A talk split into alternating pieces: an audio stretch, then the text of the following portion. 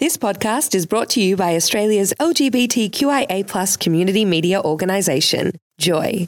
Keep Joy on air by becoming a member, a subscriber, or donate. Head to joy.org.au. Joy, a diverse sound for a diverse community. This is an LGBTIQ Health Australia and Joy Media podcast. LGBTIQ Plus Health Australia acknowledges the traditional owners of country throughout Australia, their diversity, histories, and knowledge, and their continuing connections to land and community. We pay our respects to all First Nations people and their cultures, and to elders of past, present, and future generations. This podcast discusses themes that may be distressing to some. Support is available. You can contact QLife, which provides Australia wide anonymous support for the LGBTIQ community. QLife services are free and include both telephone and web chat support delivered by trained LGBTIQ community members across the country. Call 1 800 184 527 or visit qlife.org.au to access the web chat. Hello and welcome to the latest in LGBTIQ plus health and policy, the podcast that brings you health and well-being hot topic discussions. Each episode we bring you an interview with a leading voice in LGBTIQ plus health and well-being, plus a conversation with panels made up of LGBTIQ plus leaders and influencers. I'm your host, Triana Butler. Thanks for joining me today.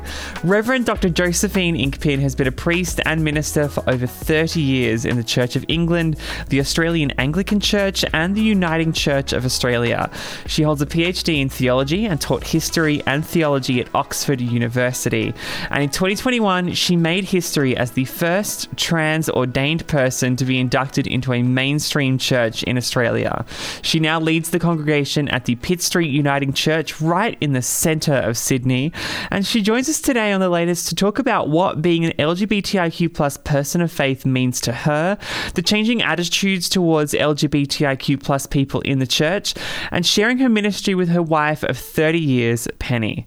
This episode explores topics like mental health and conversion practices. So if you need to talk to someone about it, you can contact QLife on 1 800 184 527 or visit qlife.org.au. With that out the way, Reverend Dr. Josephine Inkpin, thanks so much for joining us today on the latest. Thank you for your time. Oh, it's great to be here. Now, in 2021, you became the first openly trans ordained person to be inducted into a mainstream church in Australia, which is a huge achievement. Congratulations. Are we to say congratulations? I don't know. Um, yes, I think so. It was a great, it was a great event. And I mean, uh, I, I, had been able to work in the Anglican Church for so, but that's because I already had a license when I came out. So, no, and they were wonderful up in, in Brisbane, but in many ways. But this is the first time it is a it is a historic breakthrough for Australia. So, what is it like to help forge a future where barriers for trans people are overcome? Because you're doing something that really is not the norm here. Uh, well, it is interesting, and um, I mean, I can't avoid it really. I mean, any more than because I you know, my, my trans identity and my sense of the sacred are both sort of fit together, and this is, this is who I am. Um, but I, I, do find it quite interesting because, I mean, year, when I started off in ministry, we were fighting for the ordination of women. My wife was one of the first women ordained. Well, I was as well, but they didn't know what they'd ordained. Um, and, uh, so we, we fought for all that, and we were one of the first couples in the Church of England to you know, to be clergy couples. Um, my wife was, I think, the second woman in England to get maternity leave. They didn't have um, leave for me, unfortunately. Um, so all of those things we've been battling on the edge a lot. So I suppose I've got some experience of that, but it is quite tricky, and there aren't a lot of pioneers in this country, and, and I'm sort of at the leading edge. Fortunately, there are others around the world um, uh, who are gradually breaking through, so that's sort of helpful, really. Well, knowing that there are so few people globally that are doing this, how important is it for you to be out and visible? Are absolutely vital because I mean that's part of the journey. I mean, at the age I am, I mean, I, I grew up in a very conservative region, rural area in England, and we just didn't have the language, and there was no model or anything for for who you could be or what to be. And back in 2000, just before I became came to Australia, um, I remember it was like a shock of electric went through me when I read um, what was the Church of England newspaper at the time. Um, the first trans priest who come out was supported by their bishop, was able to, to minister, Carol Stone. And um, it, you know, I, I realized the first time I, I was possible. And, and that's what I think um, those of us who are able to do that um, offer to other people. And, and it's in all sorts of different walks of life, obviously. Uh, and um, I get huge numbers of people contacting me from all kinds of different backgrounds, and um, and sometimes family members, and, and I know it makes a big difference to people, and I know from my own experience that that's transformative, and and I would have come out a lot earlier if I'd stayed in England because, as I say, I then saw myself as possible. Um, and some people are able to, you know, even make the first breakthrough without sort of seeing themselves. but um, but but I do what I can, and and fortunately there are a few others that are gradually breaking through too. Now, I know a lot of LGBTIQ plus people feel excluded and pushed out of, well, a lot of churches, Christian churches in particular. I used to attend a church, but when I came out as trans, I was kind of immediately cut out of all the group chats and didn't have anyone return my phone calls. And it was like, oh, okay, you just don't want me around. So even when you know that faith is a really important part of who that person is how do you balance staying in the ministry and being who you are when there is so much noise from other people in that community who are telling you that you can't do that yeah, well, it is sometimes tricky, and we've had a little avalanche of, of things lately because of World Pride, because we've been out there and with others. Um, shining the light, as it were. But I think you have to you have to sort of dwell on your own light and realize that actually the those who claim to speak the truth, as it were, have actually lost track of it a long time ago. And um, without being arrogant, uh, we are the future. Um, whether or not churches themselves, as vehicles for the sacred, are going to continue much longer in the way, in the, certainly the form they are, is another question. But but what we are connected to, the deep wisdom traditions of the world, you know, going back centuries, whatever, um, or millennia, um, those things are never lost. And, and so we're reshaping that. Um, and we know it gives life because it's kept, kept me alive. You know, I mean, I sometimes say three F's kept me alive. Um, uh, feminism and football, which is the English religion I grew up in, um, Bramble, um, and faith. And, and it was that space for me because the rest of the world um, told me that, you know, the, insisted on the binaries and all the rest of it. There was no space for me, but there was this sort of curious space of which you call God, mystery, um, of um, of, and of possibility and imagination. So I, I guess that's what you have to keep coming back from. And, I, and I, have been very blessed to have some amazing colleagues um, here in Australia, like Benjamin O, Anthony Venn-Brown, and Chris Csabs, Nathan Despott, and other people who, you know, who share that. So I guess we keep one another going a little bit. Now, in the Pitt Street Uniting Church, you found this welcoming faith community. What challenges do you still face in terms of affirming your gender and your bodily autonomy? Uh, well, a lot because we're, you know, we're, we're, about at least 10 or 15 years behind gay and lesbian people, I think. And, the, and, and the battle's on now, and there will be further backlash against. As there is, we see that in America, in Scotland, in England. Um, and, and that'll come here worse, I think, because it's one of those things, you know, that first they ignore you, then they ridicule you and all that. And then eventually they start fighting you, eventually, and then you win. But we're in that sort of fighting stage, I think, at the moment.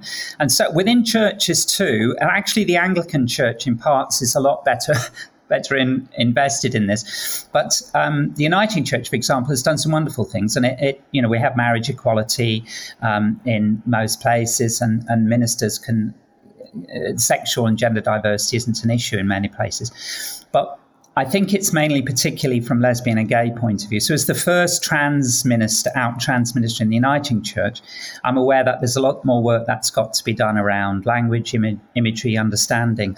There's still a lot of lack of awareness and um, need for education.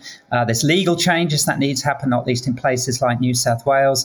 Um, so that there's there's a whole raft of those things. And whenever you look at the statistics of LGBTIQ people, trans people are at the bottom of those, and particularly for young people, you know, the rates of suicide and self harm and such like, way above. Um, gay and lesbian young people uh, who themselves still need support in this. So, um, those things have still got to be um, taken on. And, and I, and I guess, in a sense, I feel as if I can do my little bit in terms of trying to support people and the groups like Transcend and others that do such magnificent work um, need to be given that sort of support and need to be heard properly by governments and others. Well, we've been speaking so far about, I guess, being part of those faith communities as a as a queer person. In terms of looking outwards, though, from people from a faith community outwards towards the LGBTQI plus community, how do you think religious attitudes towards LGBTIQ plus people have been changing? Well, I think it is changing, and I think it's because um, what we would call in the church the work of the Holy Spirit. I mean, the churches can do what they like, but but at the end of the day, um, life moves on and the Spirit moves on, and and so you find that people are sort of coming out gay lesbian trans all sorts in all kinds of different communities it's not any one tradition and so that for me is is really hopeful that it's uh, but it also means that we're often divided quite a bit but but we have a long history. I mean, the, um, the Metropolitan Community Churches, fully affirming church, were founded in the 60s. Acceptance um, organization, the Catholic affirming organization in this country, was founded 50 years ago, and we celebrated that at a mass during World Pride recently. Um, but I think that things have changed, and I'm one example of that. And I'm not. There's now another couple of um, transgender priests in Australia as well, um, and I think we will see more and more um, changes in that. But it is very, very slow and, and quite painful. The other side of it is that I think as um, queer people of faith, we're not properly understood by many um, other queer people in the queer community, and we don't get the support. We like that. Sometimes I feel well. Some, I've been told that I suffer from Stockholm syndrome and all sorts of other things, um, and that we, you know, that we're actually sometimes problematic. And I know we sometimes remind people of the pain that they felt in religion. I'll understand that. But at the end of the day, we're the ones actually most vulnerable to religious discrimination, conversion therapy, and so on, especially young people who can't get out of religious families. And that they and so we need support from the wider community that we're not just sort of a slight embarrassment, but but actually the people that can help. And I've said to people, we might be completely mad, queer people of faith, we, we possibly are, but um, if if you want to stop the right wing bandwagon, and religion is being used as the last refuge of the scoundrel to stop queer liberation, if you want to stop it, it would be helpful to support people like me because we can put a spanner in the wheel. We understand the the monster, as it were, and we can find ways to slow it down at least and trip it up, um, and expose their contradictions and and and their commitment really to power, uh, which is really their obsession. And they're using religion rather than actually having anything positive to say to almost anybody, really. well, you found yourself right in the middle of that fight during World Pride up at Pitt Street Uniting Church. Can you share a little bit about what happened during World Pride? There was a, a an aim to do something really celebratory, and and then something horrible happened after that. Yes, well, we, we're part of, um, I mean, we've been around. There were some people coming along to complain. They said, and they were shocked because we've got a banner up saying Rainbow Christians Together, and um, and we painted the steps rainbow and everything. And they were quite horrified that um, we did this. And, and one of them said. So when you say the steps, you painted the steps? The church steps, yes. Oh, so um, at the front of the building. Yes, so that's right. Very visible. And so we're, you know, 100 yards from town hall we're right in the center of the of the city so we um, we, we're sort of a magnificent symbol and a meeting place. And that, so we were a hub for a lot of other things. And there was an exhibition called Amplify Queer Faith with um, all sorts of figures, some notable figures of uh, people from all sorts of different faiths and, and, and a lot of activities we had. Um, but we got a reaction from uh, from people. There's particularly a group called Christian Lives Matter, um, which has been causing all kinds of disruption, including um, they disrupted the Catholic Mass um, on the Friday nights, which celebrated acceptance's 50 years. I was there, we were harassed. Those people had been harassing us for a couple of weeks. And then they uh, poured paint on the steps. Some of our people are, you know, quite sort of elderly, quite distressing for them. Um, and then we repaired those and we, we, carried on. And then they came back and ripped it, ripped up the steps, which um, or part of the uh, the way in which the painted steps had been sort of arranged. So um, we had all that. There was quite a lot of online stuff as well. Um, and a lot of harassment of um, the sisters who helped to host the, the Mass, um, a lot of uh, opposition from particular quarters of the Christian community, which then spurred other people on. Um, so I guess our our feeling with that is that that is what that's what we're up against, and and we're the ones who are under attack here. So lots of people are partying in the city, as we try to do as well, and and we're used to that in Pitt Street of being attacked for all sorts of stands for justice, but nonetheless. Um, it's time this stopped. And in a city that is proclaiming, you know, that it's so queer friendly, how come that queer people of faith are so vulnerable? Um, and we're vulnerable to people from within the the um, Christian faith communities, um, where's the support from the wider queer community for us? And although we do get some, and there's some lo- lovely examples of that, um, that that need and that support is it could be a lot stronger, I think.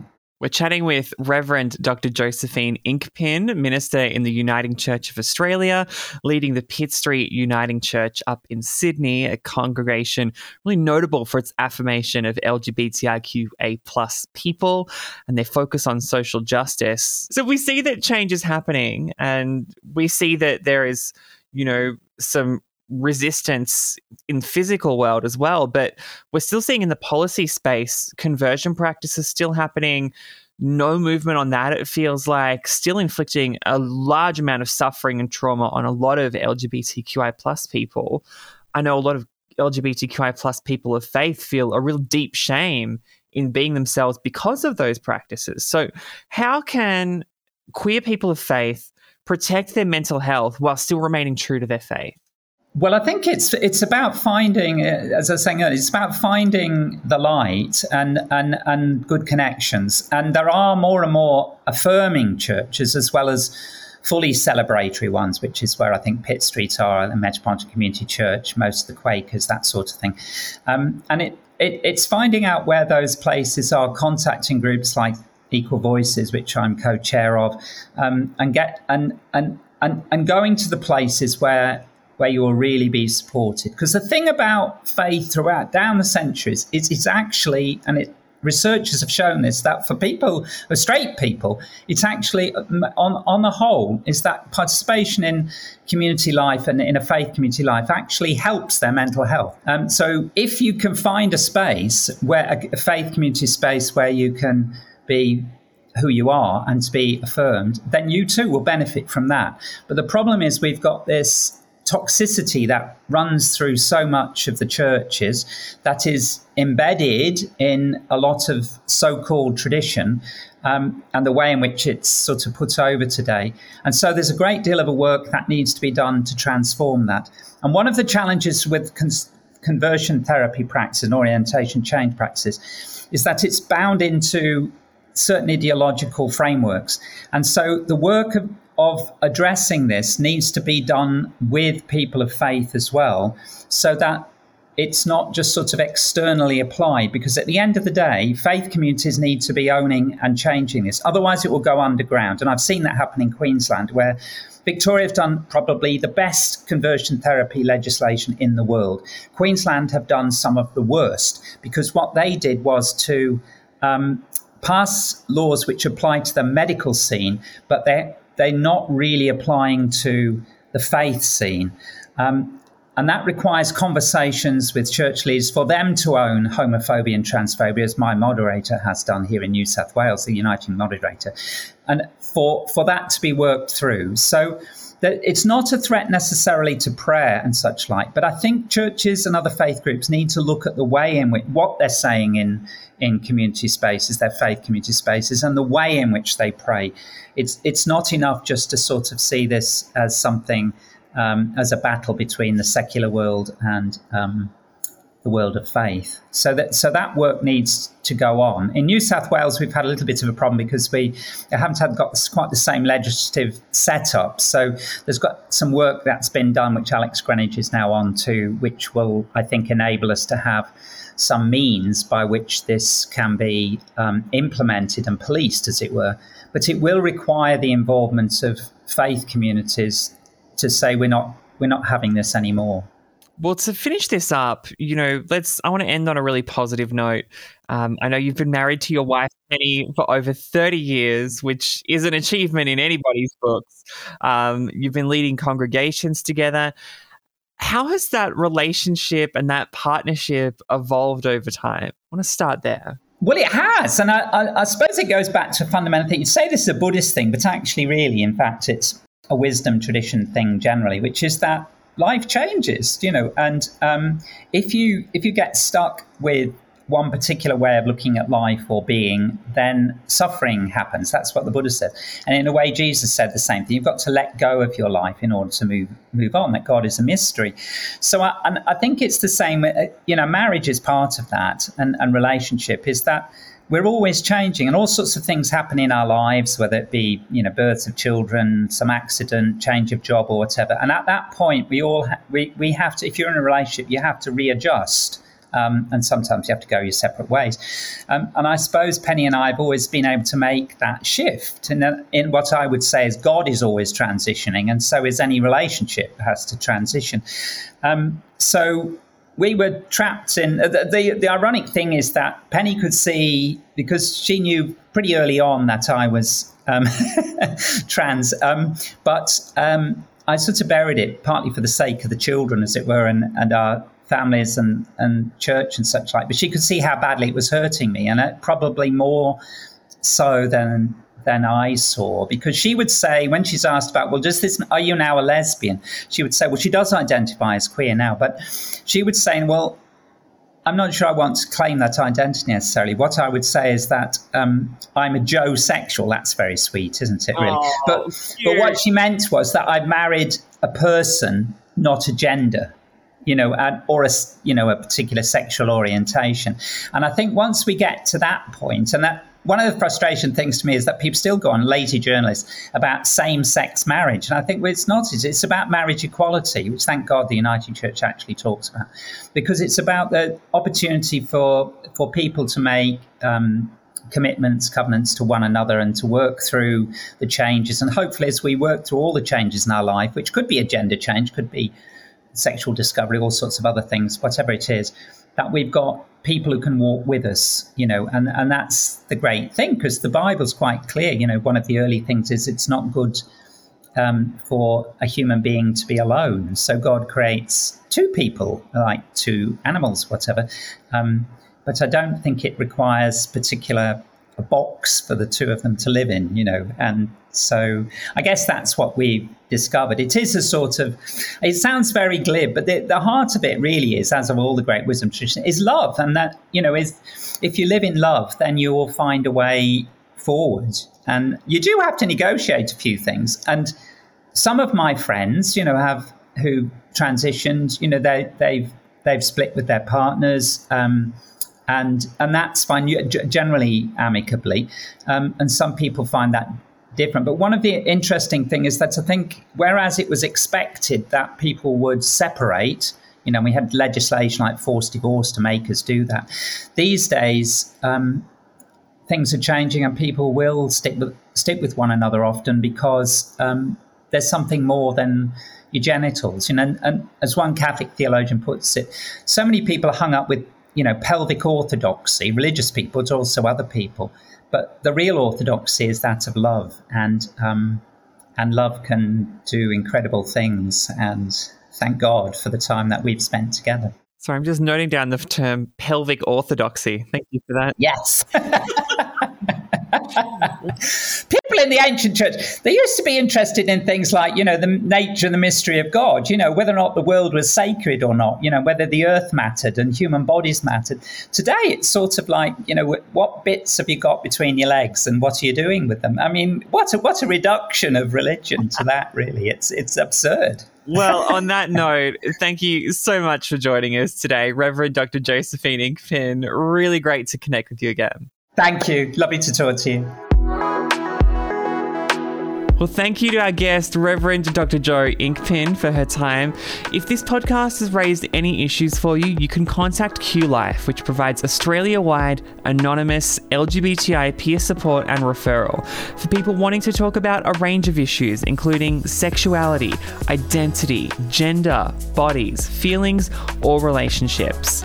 Remember, Q Life services are free and they include both telephone and web chat support delivered by trained LGBTIQ plus community members from across the country. If you want to contact Q Life, you can call 1 800 184 527 or visit qlife.org.au to access the web chat. If you'd like to suggest someone that you want to hear on this podcast, you can let us know by sending us an email info at lgbtiqhealth.org.au. And when you send that email, make sure you include the word podcast in the subject line. Thanks for listening.